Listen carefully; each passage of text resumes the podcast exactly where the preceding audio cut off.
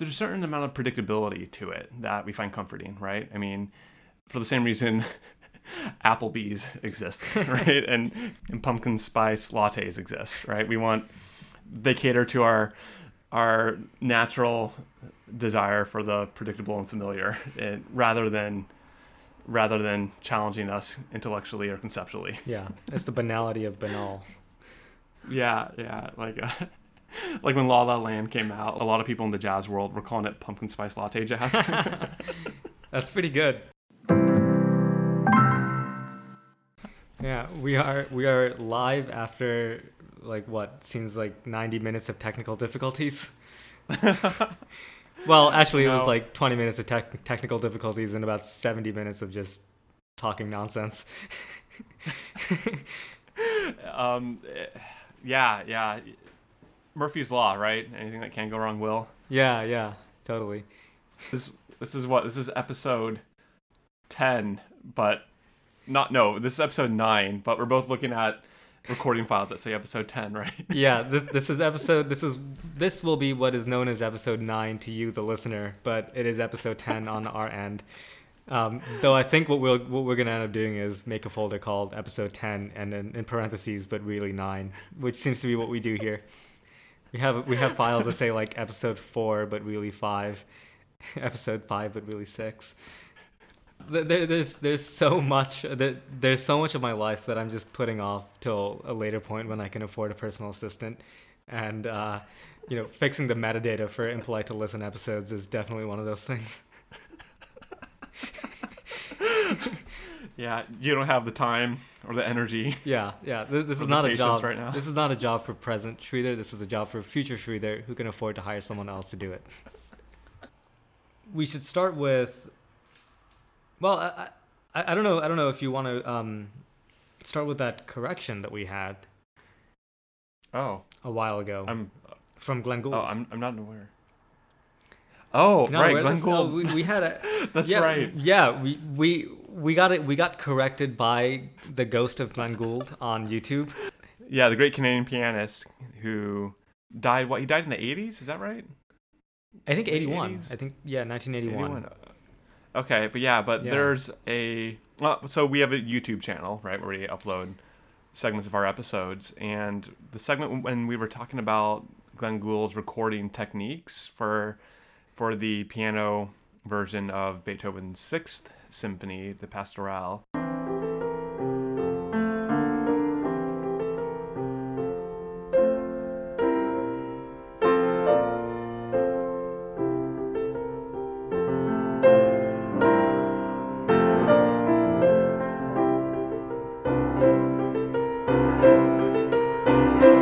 Yeah, like within what was it, an hour or minutes of you uploading that, someone by the name of, Glenn Gould commented and corrected us. Yeah, yeah, yeah. I had just uploaded this video. Um, yeah, so we we were we, I think I was talking about how the the recording studio offered options to Glenn Gould in terms of sound that the concert that the concert hall could never offer him. So you know he he made this like pristine, clear recording by um, placing the microphone in different places. Um, like one near the piano, one in the back of the hall, etc., cetera, et cetera. And he would sort of switch between these two to get like a more symphonic sound on the piano.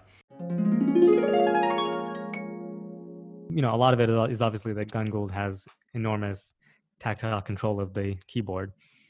But Mhm. another part of it is is simply that he had a he had a microphone right on the piano. He had a microphone sort of picking up the general ambiance from the stage. He had one from the from the back of the hall that he was recording in, and he would adjust the levels accordingly. And it, the result is this: you, you don't really hear it if you're just listening to it, but the result is an astonishingly balanced recording of Beethoven Six, Beethoven Yeah. Sixth Symphony done on piano. Um, yeah. So Glenn Gould himself, someone with the name of Glenn Gould. Uh, the avatar is just a G.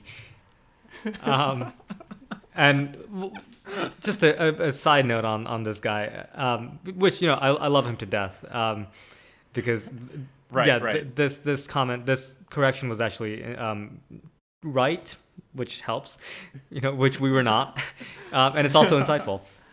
But um, what I love the most is that if you go to Glenn Gould's YouTube channel, he only has two videos that are uploaded, and they're both of Andras Schiff. the Hungarian pianist who also records a lot of. yeah, so close yet so far. But anyway, um, so I, am just gonna read his his comment. Yeah. Which was yeah. that Glenn Gould, so he's talking about himself. Uh, Glenn Gould didn't use that microphone setup in his recording of the Beethoven Sixth. He used that setup for a recording of Sibelius's three sonatinas, Opus 67, and three lyric pieces for piano, Opus 44, which released nearly 10 years after he recorded the Sixth Symphony, and also for a recording of Scriabin's, Scriabin's two poems and piano sonata, of which the latter wasn't released until after his death. So this is very detailed. Um, and and uh, I, I asked him just uh, for a little bit more detail, and he said, "I'm not sure where you can find the details of um, of where of like which um, which recording setups he used for which recordings." But he said, "But by listening to his recordings, you can tell." Uh, you can tell that in most of his solo recordings, the microphone is kept quite a bit closer to the piano than in most piano recordings. It creates a much thinner and clearer sound than that of what you'd hear from a typical piano recording in the Scriabin and Sibelius recordings, these are the ones that he actually did use this microphone setup, which are all included in Gould's acoustic orchestration album. You can hear him using a wide range of distances between the microphone and the piano, from right under the lid of the piano to the back of the hall. And it's really interesting to hear what distances he uses to set certain moods. There's a video of him recording and mixing the two Scriabin poems in one of Bruno Monchanson's, uh, I said that completely wrong, films about Gould if, you, if you'd like to see how it was done.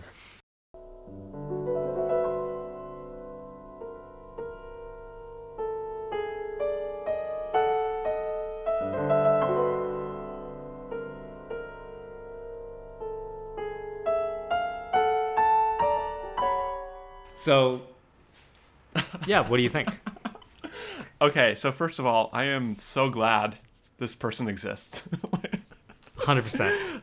I also just have questions, right? Does this guy just guy or girl just prowls around YouTube um, commenting on Glenn Gould videos because seems like it. You know, you know, even though we're really big stars in the podcast world, our YouTube channel is still pretty small. yeah. And so yeah, I I kind of wanted to know how he found that. I mean, like it was right after you uploaded it. It was like yeah, yeah it was several like minute clip less than an it, hour. Yeah. yeah, it was less than an hour after I'd uploaded it. Yeah. So how he found it? Did he just, is he just always querying or searching for this, or has an alert? I must be. maybe Glenn Gould just knows. Yeah. um, yeah. So I I I'm just kind of dying to know how he found it, but also really interesting points. Yeah. I mean. Uh, Glenn Gould, uh, we, we touched upon this a little bit, but he was such a pioneer with uh, with recording technology, in the same way the Beatles kind of were. Um, he saw the potential of the recording booth or the recording studio as opposed to the concert hall and used that venue of the recording studio to its fullest potential and also recording technology. I mean, this talk about mic placement around the concert hall where you place mics near the piano, I, I just think that's so interesting and cool. And it's uh, a, anyone that's recorded themselves playing, which I know you and I have, you realize how big of a world this is when you're even playing with where you put the mic in your own apartment if you just want to record something small it just you can go down that rabbit hole so so quickly and glenn gould was one of the first artists not like recording engineers i guess but actual artists and performers to really to, to really um, play around with that and experiment which i think is awesome. And and i'm glad glenn gould the youtube account knows all these details because that's super cool. Yeah yeah.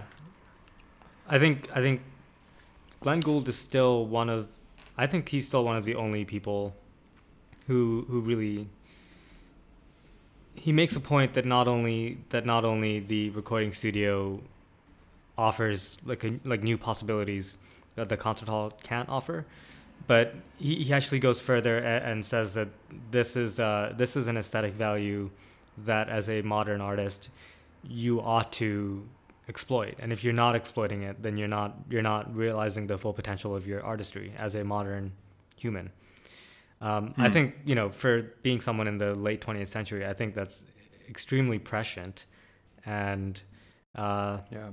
yeah, it's he was so ahead of his time. I, I don't even think musicians today would necessarily take that stance, but I think as, as we as we move um, forward with technology, I, I think it's, he's being increasingly vindicated, along with someone like Marshall McLuhan, um, the the Canadian media theorist.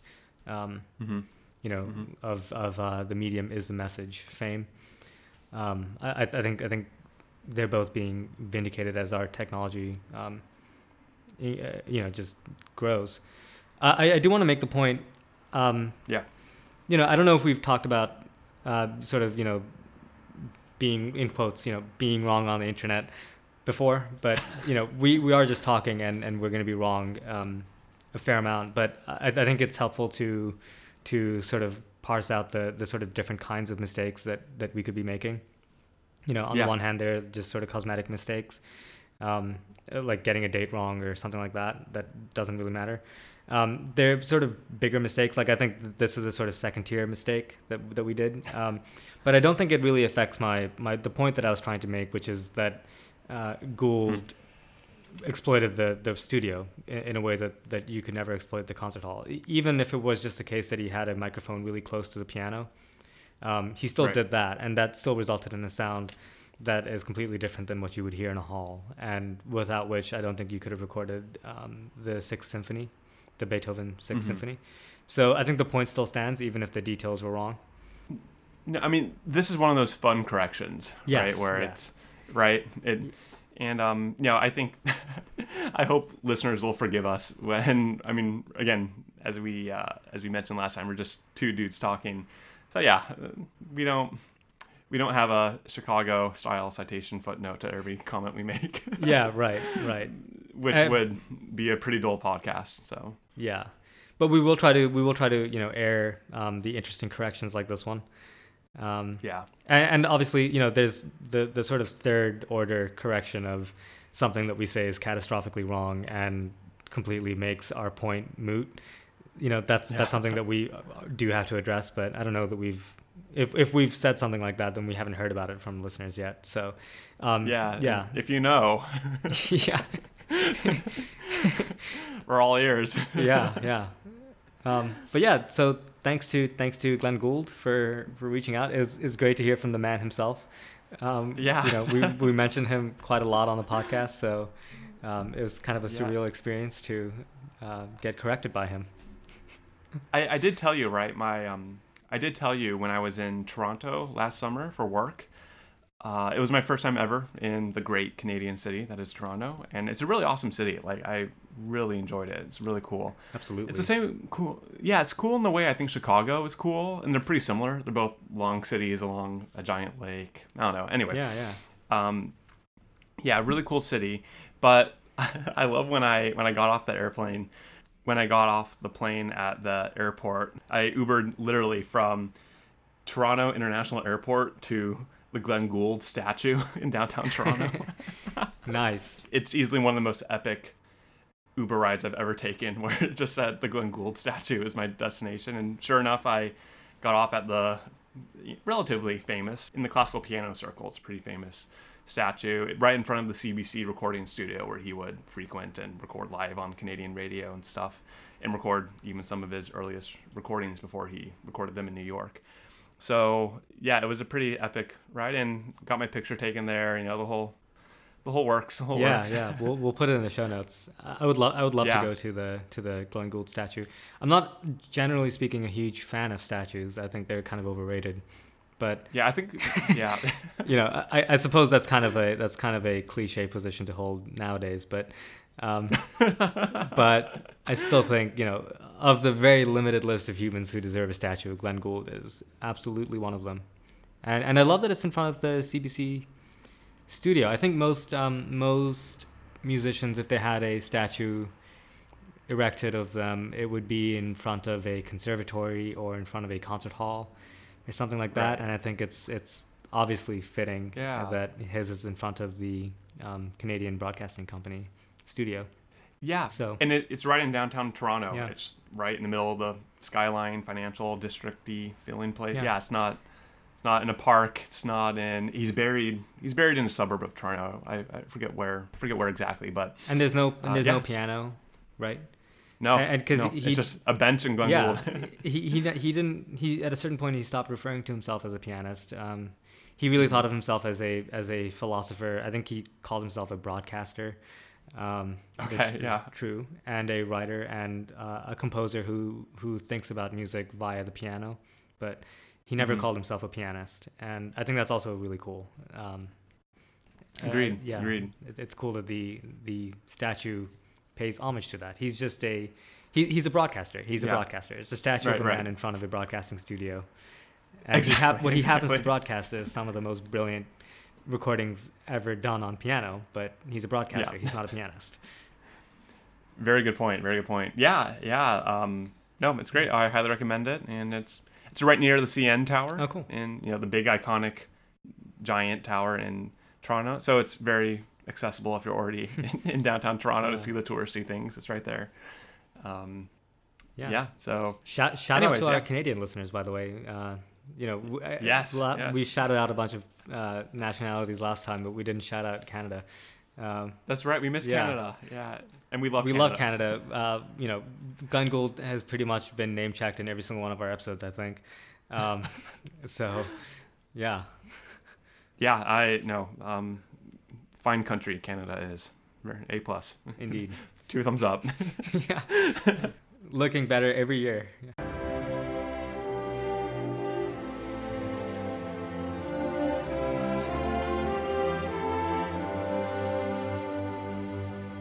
So, Sridhar, let's talk about 20th century music in general. All right. First of all, I like how we still call it 20th century music. We, we don't have a word for it yet. It's not like romantic, classical, baroque. Yeah. I, I get the feeling that this whole century of music, the jury's still out. I think It's the still jury's still out for the whole century generally. yeah, so it's interesting. Um, 20th century music is hard to define, right? Because it's even hard to put a word on, as we're saying. It's not like music from 1750 or music from 1850. If I ask you, if, if I say I'm going to play you a piece that was written in 1850, before I even press play, you have a pretty solid idea of what that piece will probably sound like, right? Mm-hmm. Same if I played you a piece from 1750, right? You have a pretty good idea of what that piece of music will probably sound like. If I say I'm going to play you a piece from 1950, a piece of music written in 1950, you have no clue. It could be anything. Yeah, it could be maybe not 1950, but you know, let's say 1960. It could be it could be early Beatles. It could be John Yeah, I could- Cage doing something for you know amplified cactus and feather. Um, yeah, it could be Elvis, it could be big band, it could be a film score, it could be. yeah, so a piece that I think really encapsulates, or a composer who I actually think really encapsulates 20th century music and just art and its progression and the way art kind of evolves and stuff is is John Cage. I was actually going to bring up Hmm. John Cage even before you mentioned him. Let's talk about John Cage's probably most famous piece of music, 433. which is infamously called 420 by Glenn Gould, I think. Is it really? Yeah, I think he, he made a mistake, but it's a delightful one. So, for those who don't know, John Cage's, or I, it's either called 433 or 4 minutes 33 seconds. Yeah, d- depending on your level of pedantry. All it is is 4 minutes 33 seconds of silence.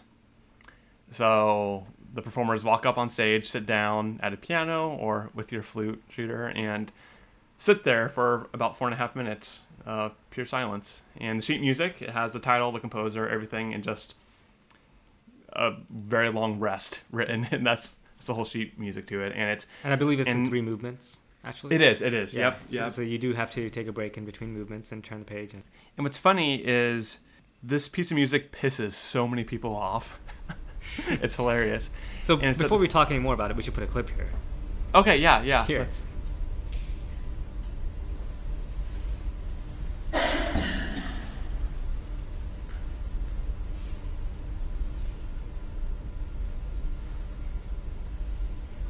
You were saying it pisses people off.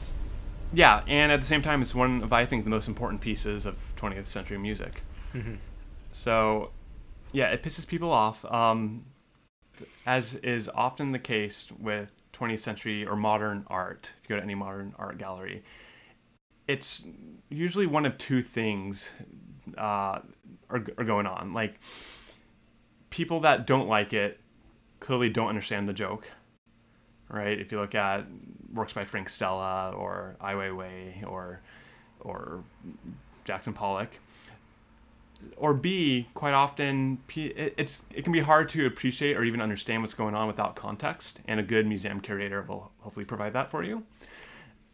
So with 433, I think that's a piece that's an, an impossible piece to talk about without without context. All right, and so so let's rewind a little bit to earlier John Cage, which I think his second most famous piece will probably be sonatas and interludes for prepared piano. Mm-hmm. And what this piece involves is basically there's very specific instructions in the music of how to put erasers and nails and different objects in between the strings of the piano. And then you play the piano sheet music.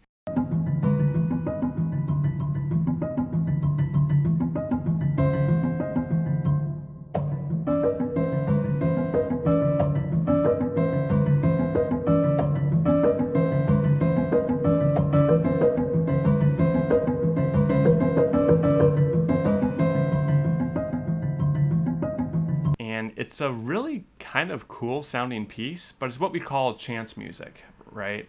Music that no two performances are going to sound identical or no two recordings will sound identical because it's impossible for everybody to have the exact same type of eraser and put it in the same spot and part of the resulting sound is left up to the chance of the universe and how you actually prepare the piano for this.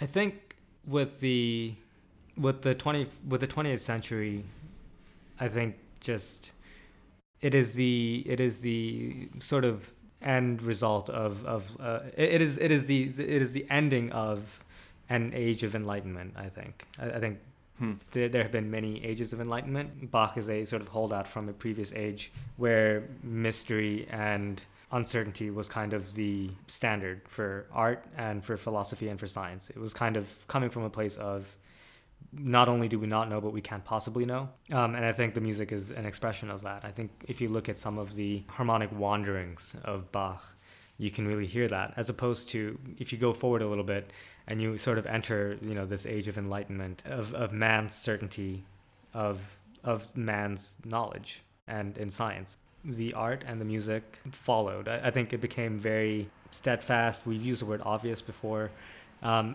very logical maybe is, is, a, is a way of putting oh. it like Mo- hmm. mozart is very logical in a way that bach is not um, mm-hmm.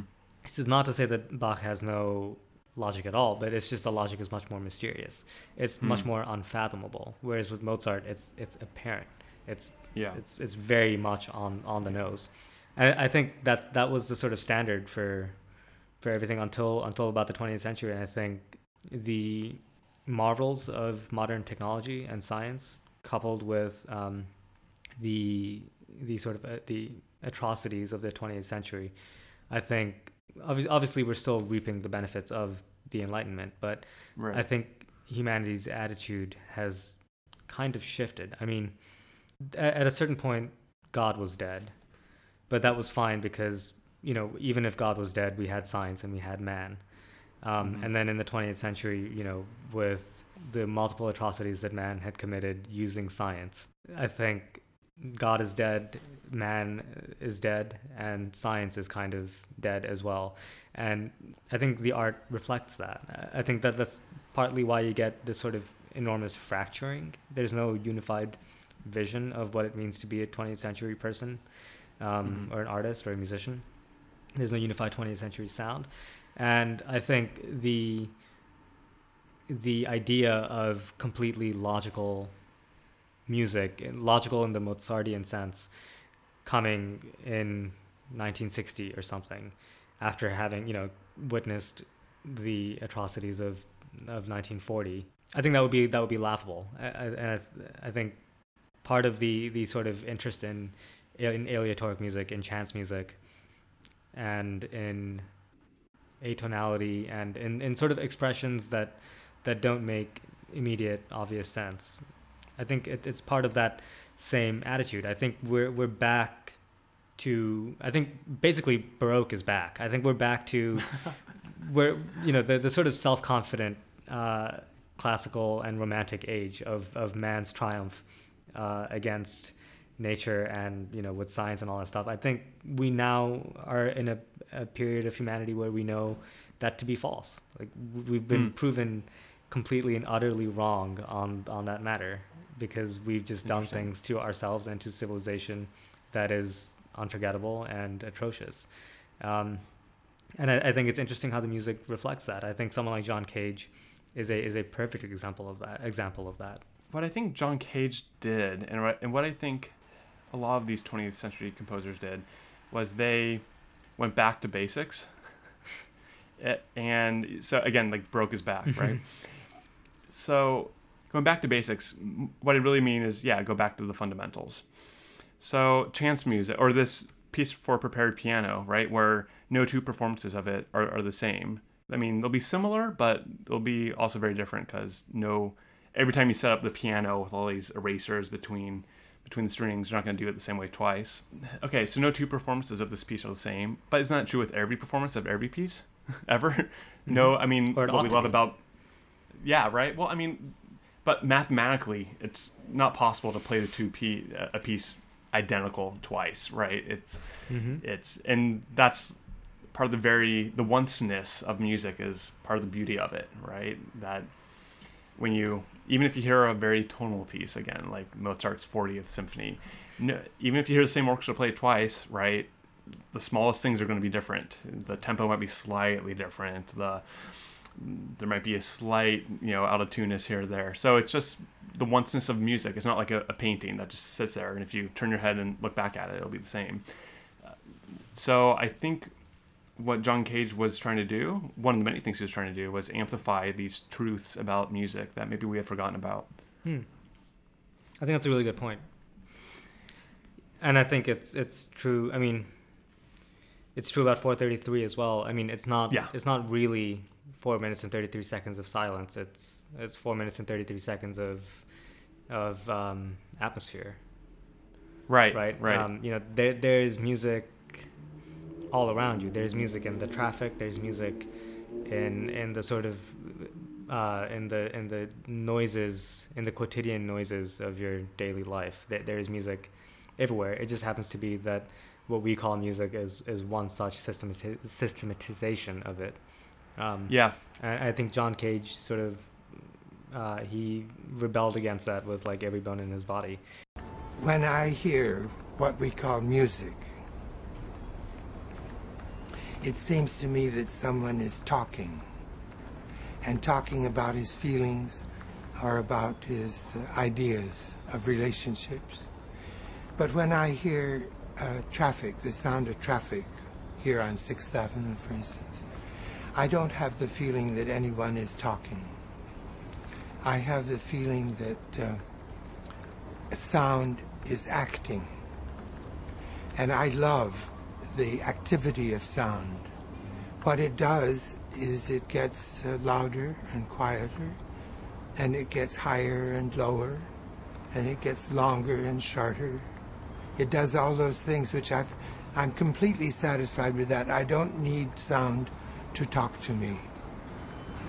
We don't see much difference between time and space. I think, uh, well, if I may actually just throw in a quick anecdote yeah. here. Um, John Cage studied for a bit with Arnold Schoenberg. Yeah, he did. Yeah. And um, and I think Arnold Schoenberg said something something like, "You will never be a composer because you have no ear for harmony." Um, and John hmm. Cage mm. basically said, "Well, I'm gonna keep banging my head against that wall," and and you know he he did like he he completely he ended up rejecting harmony in a more total way than Arnold Schoenberg, you know, who took issue with conventional tonality and then invented a new centering, you know, with the 12 mm-hmm. tone system. But there was still yeah. a center there. It was still recognizably music. Right. John Cage just took again the logical next step and just said, "I'm not even playing this game. I'm not even playing this game that you call music, and I will find the music of a cactus, and yeah. and bring it to you." Right, right. And with 433, it's funny. You know, we've both been to performances of it or heard it performed live, it's hilarious, right? Because it's four and a half minutes of silence. But yeah, we all know it's not really silent. You hear people shuffling around in their seat. You hear the ventilation and the AC unit above the theater. You hear all the sounds that you probably didn't notice beforehand. And again, what's kind of beautiful, amplifying these points about music, as we were saying, the performance you heard of 433 is the first time that performance had ever taken place. Like no one had ever heard that exact same performance ever before, and no one will ever hear it ever again. Mm-hmm. Right? It's a very onceness thing, and also I think it's important to put 433 into historical context because it was written, I believe, in the 1940s, Mm-hmm. and it was. It's funny, like silence and meditation and mindfulness had long been a staple of Eastern cultures. But in the West, it was still very new. And it was, you know, especially after World War II, there was a lot of Japanese immigration to the United States. And so with that came a lot of this new um, Zen like cultural elements that Americans were starting to explore and think were interesting. So I think what John Cage was also doing, he wanted us to really stop and listen Mm-hmm. to really stop and listen, which not sit back and enjoy, and which is fine and dandy. We all love a good Mozart concert, but to actually consciously listen to the sounds around you, and to also make the point that the sounds that aren't organized music in organized notes are also worth listening to. Yeah, John Cage was was, you know, a, a lot of the a lot of the chants in his chants music was was brought about by um, I Ching operations, which is a, a sort of ancient Chinese method, I think. Um, oh right, yeah, yeah. Um, uh, you know, I think I have a book around here somewhere It's like- about I Ching operations. It's like a magic eight ball to the nth degree. Like it. yeah, yeah, pretty yeah, much. yeah, pretty much. Yeah. Um, he was he was a Zen Buddhist himself. Okay. um, and he was a big proponent of the sometimes thrown around cliche that has a lot of truth to it. That if you find something boring, do it for two minutes. Um, if you still find it boring, boring, do it for four minutes, and you know, et cetera, et cetera, Mm. until you're doing it for you know hours and hours, and, and then you won't find it boring anymore. Um, Mm, mm. If you if you think something is like silence, if you think just sort of sitting around in your apartment and hearing the ambient noise of the world, if you think that's boring, keep doing it, and eventually you'll find that there's uh, infinite beauty and music to be had in what you have previously thought is silence. It doesn't take that long to get there. In, in fact, I mean, right. four minutes thirty three seconds is actually longer than you need to get to that point. Uh, I think that's that's um, you know maybe one of his points. Yeah, yeah, no, of course, of course. And John Cage too, wasn't he? He was a avid mushroom and fungus collector. Yeah, he was a, he was a he was a fairly successful amateur mycologist. Um, I think that That's the greatest fact about John Cage. yeah, yeah. I mean, he would be, you know, he would be uh, at these sort of music seminars, and like all great artists, he didn't give a damn about these uh, careerist conference attendees, and he would just be Right. off doing his own thing, looking for mushrooms, while all the boring people congregated elsewhere, talking about his music. I've heard heard that too. Where I mean, there are numerous occasions where people thought he was running late for a guest lecture, and they found him like in the front garden, like Yeah, yeah, looking at all these mushrooms. yeah, yeah. Um, yeah, I don't, I don't actually know if he was into, you know, mushrooms of the those mushrooms. of, yeah, mu- mushrooms of the magical variety, but I wouldn't put it past him. I'm sure he went on a good magical mystery tour once or twice. yeah, yeah, yeah. That's that's really what he was doing when he was late for the lecture. Yeah, Um, no, but yeah, I think I think that's another part of the um, the beauty of of John Cage and the complete relevance of him. I, I think Hmm. uh, he is one of the most important musicians of our time. I mean, he's dead, Yeah. but I think his, Yeah, his, his no. music is is relevant for this entire age that we live in. I think. I mean, there's so many things that that um, that he really highlights that I think are, are really important. And and one of them you sort of said this already, but um, the sort of ep- the the um, the transient nature of of like of everything. is a sort of very 20, 20th century and 21st century um, philosophy, I think. Or it's like it's like a it's a 20th slash it's like a modern look on life. Um, is Mhm. is to sort of embrace the the transient nature of it. Hmm, Um, sure. Yeah. I think previous um, eras were more concerned with um, sort of building lasting edifices to to humanity, you know, um, and I think for many reasons that I'm sure people who are smarter than I am have written papers about, um, the culture seems to be trending more towards transience. I mean, to take something that's completely a uh, a vulgar example, a vulgar in the Latin sense, um, take something like Snapchat. Hmm. You know, why is that as popular as it is? Um, Uh, yeah. Right. you know, it's it's it's there's something there that's that's also the the same as um, John Cage's aleatoric music. It's it's something to do with uh, this this sort of relatively new embrace of of um, uncertainty of transience um, uh, in in our lives that I Yeah. don't think it was there uh, you know 200 years ago. I think it was there maybe 300 400 years ago. Um, but you know, I mean- I think philosophies go in and out of fashion. And I think th- there's a lot more that's relevant now from the Renaissance and the Baroque, early Baroque period, than in the classical and Romantic periods. Yeah, I mean, no, I think John Cage is as relevant as ever. Um, um, yeah, you look at all these meditation apps that are Yeah. that that I mean, right? It's like ah, I don't know. It's just very, very Cagean. Um, By the way, we should we should put a picture in the show notes of John Cage and his cat. Oh, really? Um, yeah, John Cage just had the, the cutest cat in the world, um, and there's some really great pictures of him with with his cat um, in his like New York apartment. Um, you know if his cat had a name? um, but let's find out. I'm sure he did, or she. I don't know. It'd be Losa. even better if it didn't. No. Yeah. L O S A. I don't know what I don't know what that means. Losa, Losa. Losa. Hmm. It means slab in Spanish, apparently, like Yeah. stone. Locrian octaves, sync synchronizing atonality. Aton- atonal. Yeah, nice. No, I think that's that's that's great. Yeah. Um, I, I also want to shout out my favorite John Cage piece, um, Let's hear it. which is uh, it's called Roratorio. Oratorio. Um, and I think it's something. The subtitle is something like "An Irish Circus on Finnegan's Wake." Um, so he he takes this is an, another another example of chance music, and actually in the score he makes it so that you can do this with any novel you want. He happened to do it with Finnegan's Wake, which is a novel by James Joyce, the Irish author James Joyce. And it's a um, great bar here in San Francisco. Hell yeah! yeah. Uh, I, really want to go there. Yeah. Mhm. Um, it's great. Yeah, when I- when I visit, we'll we'll hit that. We'll hit Finnegan's Wake up. Hell yeah. After Um, it reopens, people don't go out to bars. anymore. right. yeah. Uh, Public service announcement. Yeah, dude, no one cares. We've had like 46 different outbreaks since UW opened.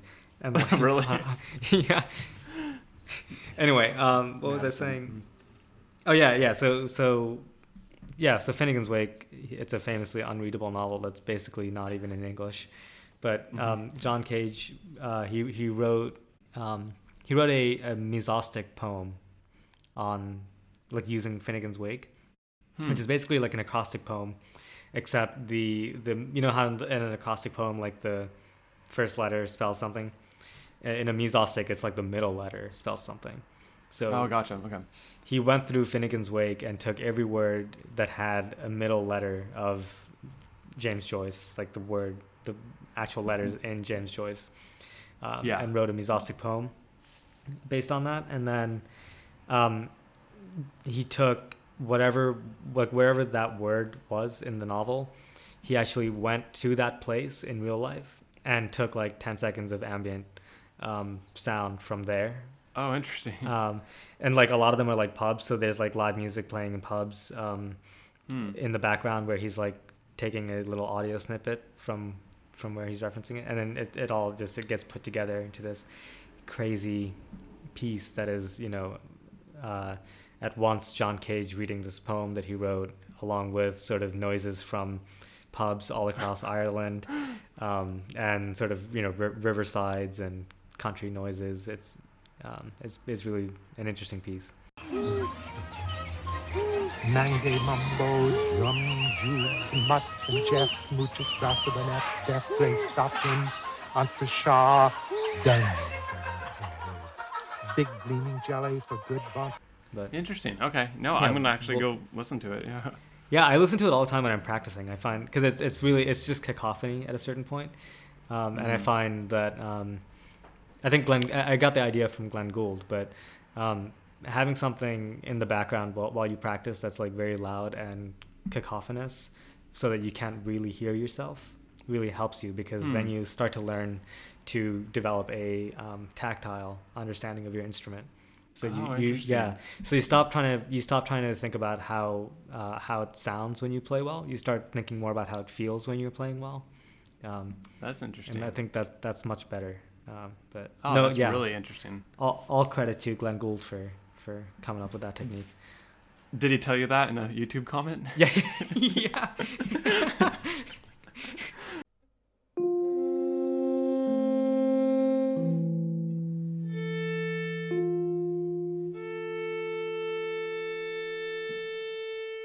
Let's see. I'm wondering if we should deviate into Philip Glass territory.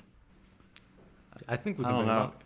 I think we can bring Yeah. him up. Yeah. Yeah. I mean, I guess I, could start by asking you, you know, one of the questions that we had going into the beginning of this project that we're doing Hmm. for this podcast. Um, Chris, why does Philip Glass sound like movie music?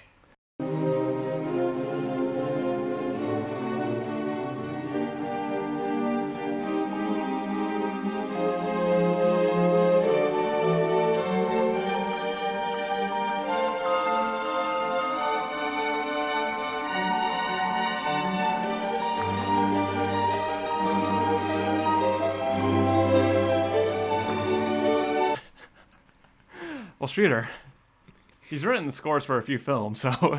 yeah, okay. That aside. oh, so not those. Yeah. Uh, dude, I've thought Or about this rather- question. It's, yeah. it may be better if I frame it in the opposite. Like, why does some film music sound like Philip Glass? Like, That's there- better, There's been yeah. so many times when I'm watching a movie and there's just something puttering away in the background, and I think, is that Philip Glass? And, and it's not. It's just some rando. Um, but it sounds like second tier Philip Glass compositions. I think Philip Glass's music. One of the things I love about his music is uh, the sense of propulsion Hmm. his music has, and I think if you look at a lot of um the movie scenes really play pseudo Phil Glass music. It's yeah them running through the woods or something. I don't know. It's like it seems Yeah, like that. yeah. It's not. It's not the end credits usually or something. It's yeah. I don't know. That's a really good question because there is. I I don't know what it is. I, I feel like there's a whole stock music uh, uh, category folder file in these recording stu- recording studios in Hollywood that are just Philip Glass stock music, which is just like music that sounds like Philip Glass. Well, yeah, there's definitely some element of um, what's the what's the saying? Like they, you know, first they hate you and then they copy you or something. Yeah, right, Um, right. Which you know, it's really interesting with with Philip Glass. I think he started the. Is it called the Philip Glass Ensemble or is it the Philip Glass Yeah. Orchestra? I, I think that I mean I'm talking about the actual Philip Glass Ensemble that Philip Glass started. Yeah, I think which- it's, that's called the Philip Glass Ensemble. I, I Yeah. could be wrong. I could be wrong. Yeah, we'll we'll Yeah. we'll show note it, but um, yeah, he started that because no one would play his music. Is that true? Yeah, I mean when he he was a when he was a student, when he was a composition student. So yeah, if you if you listen to some of Philip Glass's juvenilia that he has since like rejected, you, you know how some composers will just say like, oh yeah, c- compositions before a certain day, like this date, yeah, yeah. are just not my compositions anymore. Um, yeah, and, and and the composers that don't say that should. yeah. Mozart. yeah, I, I think Mozart should disown pretty much everything that he did before his 40th symphony. Oh, really? I, I was gonna say before his 25th, but Tw- yeah, tw- tw- 25 is okay. yeah. I mean, one through 24. I mean, the proof is in the pudding. You'll never hear them perform live. Yeah, yeah. yeah, no, for Yeah. for real. I, I should I should get in one of the one of the best disses for Mozart I've ever heard, courtesy of Glenn Gould. um, who said that you know most people think that Mozart died too early, but I think that he actually died too late. Oh my god, Which is pretty pretty harsh words. It's pretty harsh words. He died. He Wolfgang. died at the young age of 36, and quite frankly, that's 35 years too many for this guy. Salieri killed him. he was murdered. Uh, anyway, yeah. So Yeah. so so Philip Glass, you know, if you look at some of his memory hold compositions, um, they actually sound like pretty run of the mill, um, sort of late romantic compositions. It's really off putting because it's like it's Philip Glass, but it's uh, but it really just sounds like I don't know, like Strauss or something. Really? Oh, that's yeah, funny. it's really weird.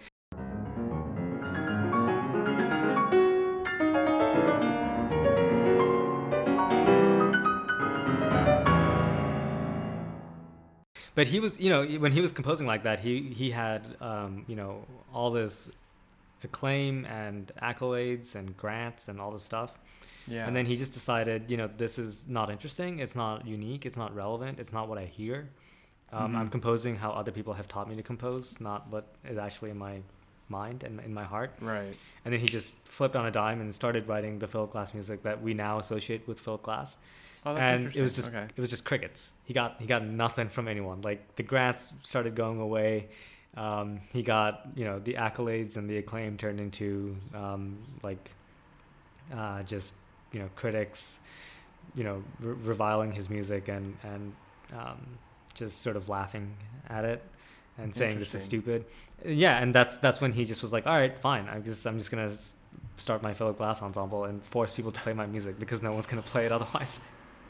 Interesting. oh, I Um, didn't know that's so, yeah. out. Hmm. And then, and you know, as is the way with things now, like you said, it, it almost seems like there's a, um, there's like a stock reel in every Hollywood studio that's just like Philip Glass esque music, and Right, I bet right. I bet he would I bet he's so annoyed by that because to have put up with with as much as he has ha- had to put up with, um, for now his music to become sort of his own cliche, and everyone kind of then turning around and you know to to go from someone who was reviled for being too new to being reviled for being too cliche in the space of you know 30 years must be must be a surreal experience. I don't know how You he know- still keep i don't know how he still puts up with it.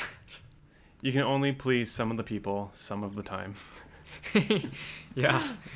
I think like an, a really interesting con- conversation is just how, how do we how do we treat the new like i don't i don't think as a Mm. society we don't we don't have a very a good good attitude towards the new i mean you know let's Just like in Ratatouille. Yeah, um, you know Peter O'Toole's speech as as Anton Ego. You know when he says Yeah. the you know the critics must realize that the the average piece of junk is is more useful and beautiful than than our criticism designing uh, uh, deigning it to be a, a piece of junk. I I botched it, but we'll put a clip maybe of Yeah. um, Oh, the I- I the think- late Peter O'Toole. Yeah. But the bitter truth we critics must face is that in the grand scheme of things, the average piece of junk is probably more meaningful than our criticism designating it so. But there are times when a critic truly risks something, and that is in the discovery and defense of the new.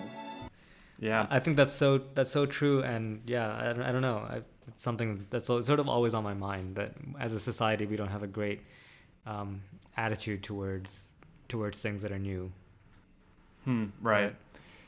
Yeah, yeah, no, and I think um uh, no, it- he says in that speech too. You know, the the world is often unkind to new ideas, new artists, new creations, Mm. and yeah, that's not just in the music or artistic world. That's just you know, it's part of human nature. I think, right? We again, we like Applebee's. You know? yeah, yeah, yeah. we, we like going to you know the, the the Applebee's and getting the same thing we got last time, and it'll turn out exactly how you want it to. Yeah, no, that's that's pretty great. If if I if I'm ever wondering why, why why is you know John Cage's music having to put up with this or that, um, or why is Philip Glass having to put up with this or that? I'll just I'll just remember there's Applebee's, In Yeah. any world in which Applebee's exists, that, that question should be the answer should be obvious. Yeah. yeah. No, seriously, it's uh, what makes Applebee's possible and Starbucks and but especially Applebee's. I don't know why. like, yeah, There's something about Applebee's that there's something about Applebee's.